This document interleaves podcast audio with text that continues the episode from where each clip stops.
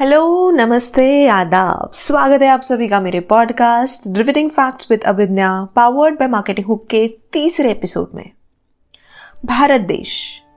भारत देश अपनी भिन्न संस्कृति और इतिहास के लिए पूरे जग में मशहूर है।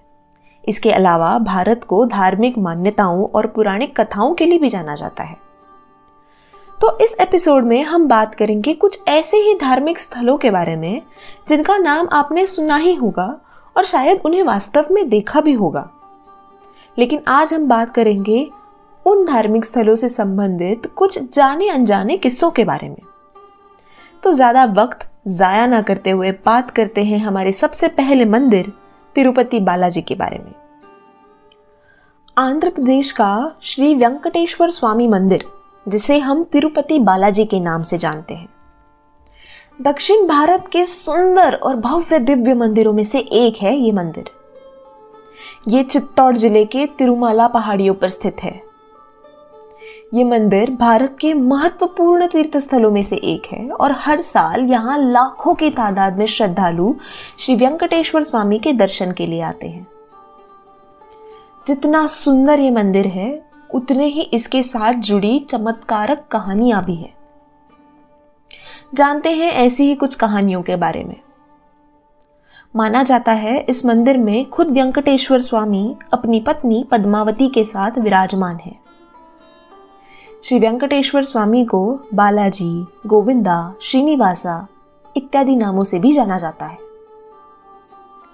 कहा जाता है कि दशकों पहले यहाँ के राजा ने बारह लोगों को मृत्यु की सजा सुनाई थी और उन्हें मंदिर के आवास में ही फांसी दे दी थी। तब वेंकटेश्वर स्वामी खुद प्रकट हुए थे और इस मंदिर को 12 साल के लिए बंद कर दिया गया था। माना जाता है कि वेंकटेश्वर स्वामी की मूर्ति पर लगे बाल असली हैं, जो कभी नहीं उलझते और कभी नहीं झड़ते और ये हमेशा मुलायम रहते हैं।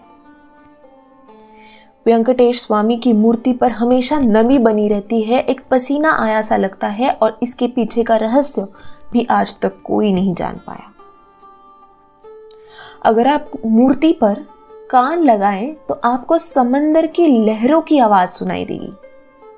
और आपको एहसास होगा कि आप समंदर के किनारे ही खड़े हैं। इस मंदिर में एक दिया एक दिया ऐसा है जो हज़ारों सालों से बिना किसी तेल, बिना किसी घी या बिना किसी ईंधन के आज भी प्रज्वलित है।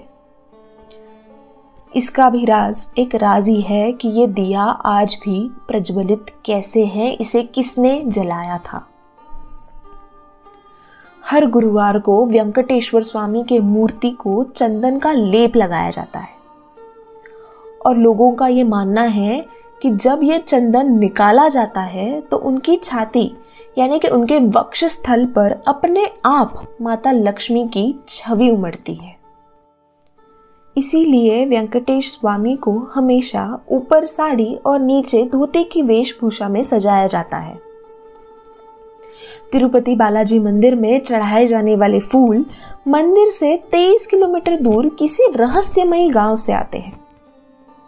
किसी बाहरी व्यक्ति को इस गाँव में आने जाने के लिए अनुमति नहीं है और इस गाँव के लोग भी पूरे नियम और अनुशासन से रहते हैं। मंदिर के मुख्य दरवाजे के दाई ओर एक छड़ी रखी हुई है।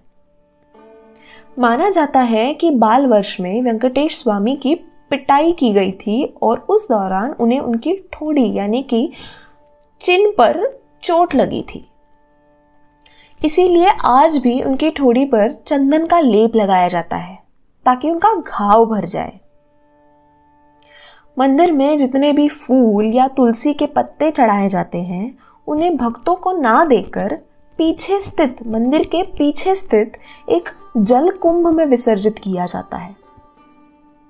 माना जाता है कि इन फूलों का चढ़ावा बाद में रखना ठीक नहीं, यानी भगवान को चढ़ावा चढ़ाने के बाद इन फूलों का अपने पास रखना ठीक नहीं। वेंकटेश स्वामी की मूर्ति पर एक खास तरह का कपूर चढ़ाया जाता है, जिसे पछाई कपूर कहते हैं। इस कपूर की खास बात यह है कि अगर इसे किसी पत्थर पर लगाया जाए तो वो पत्थर कुछ देर बाद टूट जाता है, उसमें दरारें पड़ जाती हैं। लेकिन लेकिन इस कपूर का व्यंकटेश्वर स्वामी की मूर्ति पर कोई असर नहीं होता। जब आप व्यंकटेश्वर के दर्शन को गर्भगृह यानी एंट्रेंस से देखते हैं तो आपको मूर्ति ठीक बीचों बीच दिखाई देती है। लेकिन दर्शन के बाद जब आप बाहर आके वापस मूर्ति को देखते हैं तो वो दाई ओर स्थित दिखाई देती है। इस मंदिर की गिनती भारत के सबसे अमीर मंदिरों में होती है। यहाँ आने वाले भक्त अपनी इच्छा अनुसार हीरे, मोती, सोना, चांदी आदि का दान देते हैं। कहा जाता है कि ये परंपरा राजा कृष्णदेव राय के समय से चली आ जा रही है। और वो खुद बहुत सारा हीरा, सोना, चांदी, पैसा इत्यादि मंदिर में दान किया करते थे। तो ये थी कुछ बातें तिरुपति बालाजी के बारे में। अब बात करते हैं दक्षिण भारत के केरला राज्य की राजधानी तिरुवनंतपुरम में स्थित पद्मनाभ स्वामी मंदिर की। ये मंदिर भारत के मुख्य वैष्णव मंदिरों में से एक है। वैष्णव मंदिर, यानी वो मंदिर जहाँ भगवान विष्णु या उनके अवतारों को मुख्य रूप से पूजा जाता है। इस मंदिर के निर्माण की सही तारीख आज तक कोई नहीं पता लगा पाया। ना ही ये बता सकते हैं कि इस मंदिर की मूर्ति का निर्माण कब हुआ। इस मंदिर का आर्किटेक्चरल डिज़ाइन ड्रेविडियन स्टाइल और चेरा स्टाइल से एकत्रित, यानी फ्यूजन करके बनाया गया है। इस मंदिर की जो इमारत है, उसे गोपुराम कहते हैं और इस गोपुराम पर बहुत से देवी देवताओं की मूर्तियाँ बनी हुई हैं। इस मंदिर के श्री कोविल में भगवान विष्णु अनंत सयना में देखे जाते हैं, जिसमें अनंत का मतलब है इनफाइनाइट और सयना का मतलब है लेटे हुए। लेकिन असल में ना वो लेटे हुए हैं, ना वो सोए हुए हैं, बल्कि वो गहरी योग निद्रा में है या समाधि में है। इस मूर्ति पर कभी कोई अभिषेक नहीं किया जाता। इस अनुष्ठान या रिचुअल के लिए दूसरी मूर्ति का इस्तेमाल किया जाता है। इस मूर्ति पर गुड़, सालिग्राम और जड़ी बूटी का मिश्रण लगाया जाता है ताकि इस मूर्ति को नुकसान ना पहुँचे। माना जाता है कि मूल मंदिर के मगरमच्छ शाकाहारी है। जी हाँ माना जाता है कि मूल मंदिर के मगरमच्छ शाकाहारी हैं। है ना, चौंका देने वाली बात? ये कैसे हो सकता है यह आज तक कोई नहीं बता सका। विशुव यानी इक्विनॉक्स, साल में दो बार होता है, जहाँ रात और दिन समान अंतर के होते हैं। इस दिन सूरज पद्मनाभ स्वामी मंदिर के मध्य भाग से नीचे जाता है। और मंदिर का गोपुराम इस प्रकार बनाया गया है कि सूरज सभी दरवाजों से गुजर कर ही डूबता है। पद्मनाभ स्वामी मंदिर भी भारत के अमीर मंदिरों में से एक है। इसकी कुछ खास वजह यह भी है, जिसके बारे में मैं अभी आपको बताऊँगी। मंदिर के तहखाने में छह कक्ष, यानी छह वॉल्ट्स हैं, जिन्हें A B C D E और एफ़ कहा जाता है। इन कक्षों के पीछे का इतिहास कुछ इस तरह है। सन 1930 में कुछ लुटेरे इस मंदिर को लूटना चाहते थे और उन्होंने इस वॉल्ट को या इस कल्लर को खोलने की कोशिश की।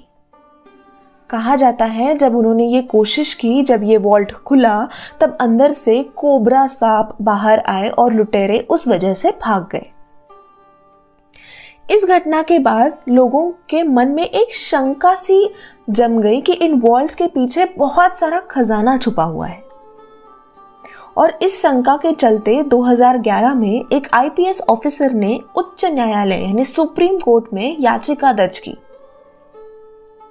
जिसमें यह था कि इन वॉल्स को खोल दिया जाए।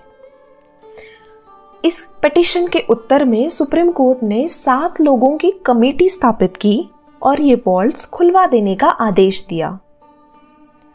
जब इन वॉल्स को खोला गया, तब इनमें से तकरीबन एक लाख करोड़, जी हाँ एक लाख करोड़ की संपत्ति बरामद हुई, जिसमें अनेक हीरे जवाहरात, सोने की मूर्तियाँ नायाब पत्थर आदि शामिल थे। अब तक पाँच वॉल्ट खोल दिए गए हैं, सिवाय वॉल्ट बी के। इसे खोलने की भी कोशिश की गई थी, लेकिन ये एक मज़बूत धातु से बनाया गया है। इसमें ना कोई की होल है, ना कोई ताला है, और ना ही इस पर कोई जॉइंट्स है। इस वॉल्ट के दरवाजे पर सांप की नकाशी की गई है। अनेक ज्योतिष, मंदिर के ट्रस्ट और अन्य विद्वान लोगों द्वारा ये वॉल्ट बेहद रहस्यमय, पवित्र, जोखिम भरा और खोलने के लिए खतरनाक कहा जाता है। ये माना जाता है कि राजा मार्ठंड वर्मा के काल में इस वॉल्ट को नागपसम या नागबंधम मंत्र से बंद कर दिया गया था। इस वॉल्ट के बारे में यह भी कहा जाता है कि अगर इसे किसी ने ज़बरदस्ती खोलने की कोशिश की तो उसका विनाश निश्चित है। इतना ही नहीं, इससे पूरे भारत पर प्रलय उमड़ सकता है। कईयों का यह भी मानना है कि सिर्फ़ कोई उच्च साधु या सिद्धि पुरुष, जिसे गरुड़ मंत्र का ज्ञान हो वो ही इस नाग बंधम का मंत्र का निवारण कर सकता है और वो ही सिर्फ़ इस वॉल्ट को खुलवा सकता है। जब इस वॉल्ट को खोलने का प्रयास हुआ था, तब याचिका यानी पेटिशन करने वाले जो आईपीएस ऑफिसर थे, उनकी रहस्यमय तरीके से मृत्यु हो गई, जिसके बाद लोगों का इस वॉल्ट संबंधित बातों पर यकीन होने लगा और इस वॉल्ट पर हमेशा के लिए बंदी आ गई या इसे हमेशा के लिए बंद करने का आदेश दिया गया। माना जाता है कि इस वॉल्ट को खोलने के लिए मानवीय प्रयास की ज़रूरत है ही नहीं। किसी सिद्ध पुरुष या साधु का गरुड़ मंत्र के उच्चारण से ही ये वॉल्ट अपने आप खुल जाएगा। और ऐसा ना करने पर, दरवाजे पर बने सांप इसे खोलने वाले पर कहर बरसा सकते हैं। तो ये थी कुछ जानी अनजानी बातें पद्मनाभ स्वामी मंदिर के बारे में। तो आइए अब हम बात करते हैं इस एपिसोड के आखिरी मंदिर की, जो मंदिर है भारत के चार धाम यात्रा में से एक। मैं बात कर रही हूँ उड़ीसा राज्य के पुरी में स्थित जगन्नाथ मंदिर की। ये मंदिर भगवान विष्णु के अवतार में जाने वाले जगन्नाथ को समर्पित है। ये मंदिर बंगाल समुद्र से काफ़ी करीब बनाया गया है। कहा जाता है, इसे बनाने का फरमान राजा इंद्रद्युम्न ने दिया था। तो आइए जानते हैं इस मंदिर के पीछे की एक अद्भुत कहानी को। राजा इंद्रदुम्न जो भगवान विष्णु के बहुत बड़े भक्त थे, उनके मन में एक चाह थी कि वो भगवान के दर्शन कर सके, वो भी जीवित रूप में। एक दिन एक खबर आई कि जंगल में कुछ आदिवासी भगवान जगन्नाथ को नील माधव के रूप में पूजते हैं और उन्हें देख भी सकते हैं। जैसे ही राजा ने यह खबर सुनी, उन्होंने तुरंत कई ब्राह्मण को इन आदिवासियों के खोज में भेज दिया। लेकिन सब ब्राह्मण खाली हाथ लौटे। फिर एक ब्राह्मण, जिनका नाम था विद्यापति राजा, उन्होंने राजा इंद्रदुम्न को आश्वासन दिया कि वो किसी भी तरह, किसी भी हाल में नील माधव की जगह ढूंढ लेंगे। बहुत ढूँढने के बाद विद्यापति, यानी कि वो ब्राह्मण, एक जगह पहुँचे जहाँ कुछ आदिवासी रहते थे। उन आदिवासियों के मुखिया का नाम था विश्वासु। विद्यापति काफ़ी दिनों तक वहीं रुका रहा और उसने देखा कि विश्वासु रोज किसी निश्चित समय कहीं जाता और लौटने पर उसके बदन से चंदन और कपूर की खुशबू आती। इसी बात को और जानने के लिए विद्यापति ने विश्वासु की बेटी ललिता से शादी कर ली। शादी के बाद विद्यापति ने अपनी पत्नी से इस जगह के बारे में पूछा और दामाद होने का फ़ायदा उठाकर विश्वासु को इस जगह पर ले जाने के लिए मना लिया। विश्वासु ने विद्यापति के आँख पर पट्टी लगा दी ताकि उसे रास्ते का पता ना चले। लेकिन विद्यापति चतुर था। उसने रास्ते पर सरसों के बीज गिरा दिए ताकि राजा को रास्ते का पता चल सके। विश्वासु विद्यापति को नील माधव की जगह पर ले गया और विद्यापति को उनके दर्शन भी हो गए। कुछ दिनों बाद विद्यापति ने राजा के पास जाकर यह खबर नील माधव के बारे में दे दी। और राजा तुरंत तुरंत ही उस जगह के लिए निकल पड़े। राजा उन सरसों के बीज जिसके अब पौधे बन चुके थे, उसके ज़रिए उस जगह पर पहुँचे, पर वहाँ कुछ नहीं था। राजा बहुत निराश हुए और उपवास करने लगे। तब राजा को एक आकाशवाणी द्वारा ये पता चला कि जगन्नाथ एक लकड़ी के रूप में समंदर में तैरते दिखेंगे और तुम्हें उस लकड़ी से भगवान की मूर्ति या छवि यानी कि इमेज बनानी है। राजा ने ठीक वैसे ही किया और बहुत से मूर्तिकार और कलाकार को दरबार में आमंत्रित किया। लेकिन कोई भी उस लकड़ी से या उस पेड़ से कुछ बना नहीं पाया। कहा जाता है कि एक दिन खुद भगवान एक मूर्तिकार के रूप में आए और अपना नाम अनंत महाराणा बताया। उन्होंने एक शर्त रखी कि मैं इस पेड़ से या इस लकड़ी से मूर्ति बनाऊँगा, लेकिन मुझे ये काम 21 दिनों में करना होगा और 21 दिनों तक मुझे ये काम करते हुए कोई नहीं देख सकता। राजा इस बात पर राज़ी हुआ और उस ब्राह्मण को एक कमरा दे दिया जिसमें उन्हें बंद कर दिया गया। चौदह दिन बीत गए और चौदह दिन बीतने के बाद राजा को बंद कमरे से किसी काम की आवाज़ आ ही नहीं रही थी। इसीलिए राजा ने दरवाज़ा खोलने का आदेश दिया। जैसा कि मैंने कहा कि अनंत महाराणा, यानी कि वो जो भगवान रूप में खुद मूर्तिकार बनकर आए थे, उन्होंने 21 दिन ना खोलने का आदेश दिया था या शर्त रखी थी। लेकिन राजा ने तत्पर होकर चौदह दिन में ही दरवाज़ा खोलने का आदेश दिया।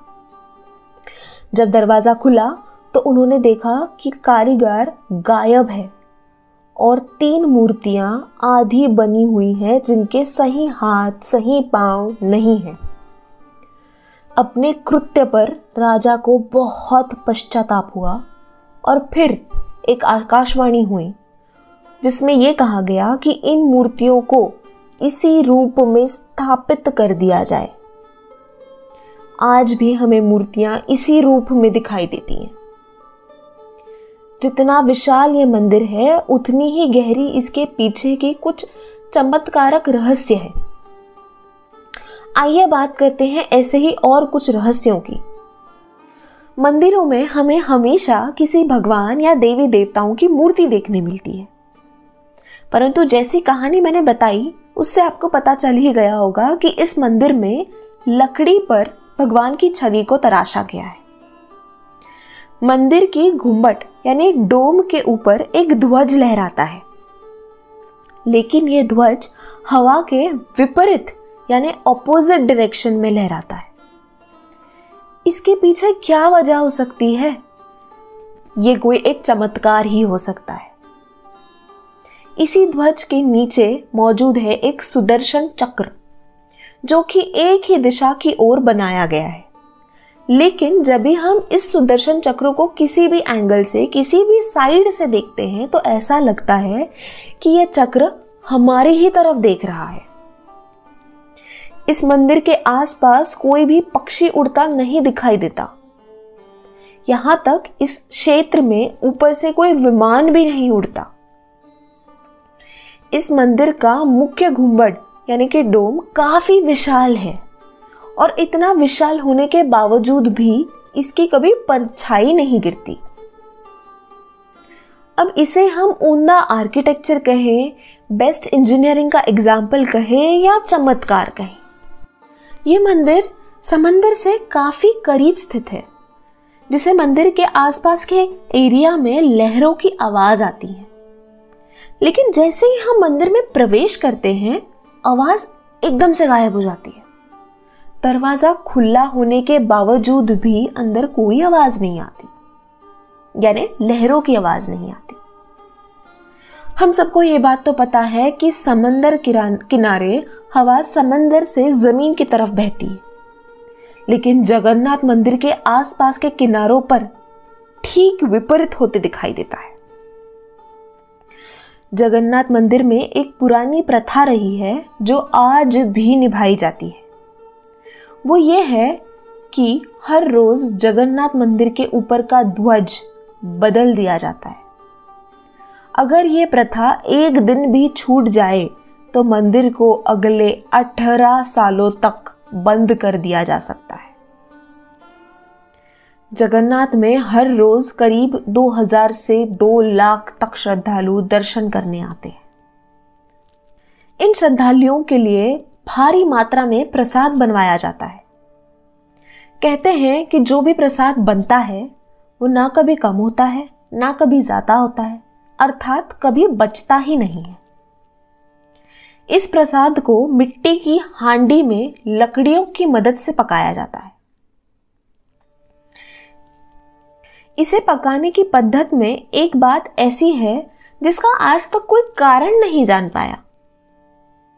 ये प्रसाद सात हांडियों को एक के ऊपर एक रखकर पकाया जाता है। अब ज़ाहिर सी बात है, हम किसी भी लॉजिक से अगर सोचे तो नीचे वाली हांडी का प्रसाद सबसे पहले पकना चाहिए। लेकिन नहीं, यहाँ ठीक विपरीत होता है।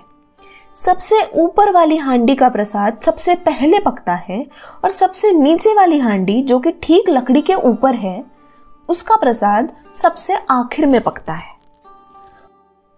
हर 14 से 18 साल बाद लकड़ी की इन आइडल्स को बदल दिया जाता है।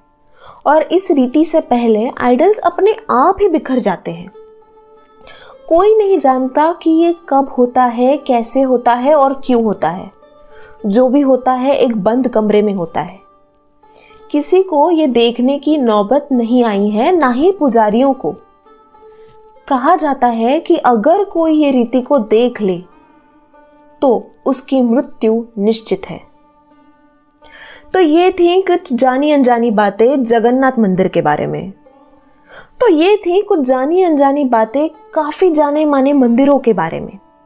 ऐसे कई और सुंदर मंदिर हैं जिनका आर्किटेक्चरल एग्ज़ाम्पल है इंजीनियरिंग एग्ज़ाम्पल है, जिनके पीछे काफ़ी चमत्कार है और बहुत खूबसूरत कहानियाँ भी हैं। ऐसे मंदिर ठीक भारत में ही हमें देखने मिलेंगे। इसीलिए कहते हैं, जानने के लिए बहुत कुछ है, खोजने वाला चाहिए। तो उम्मीद है आपको ये एपिसोड पसंद आया होगा और मिलते हैं जल्दी हमारे अगले एपिसोड में ऐसे ही कुछ इंटरेस्टिंग फैक्ट्स के साथ। तब तक के लिए मैं अभिज्ञा आपसे विदा लेना चाहूँगी। धन्यवाद।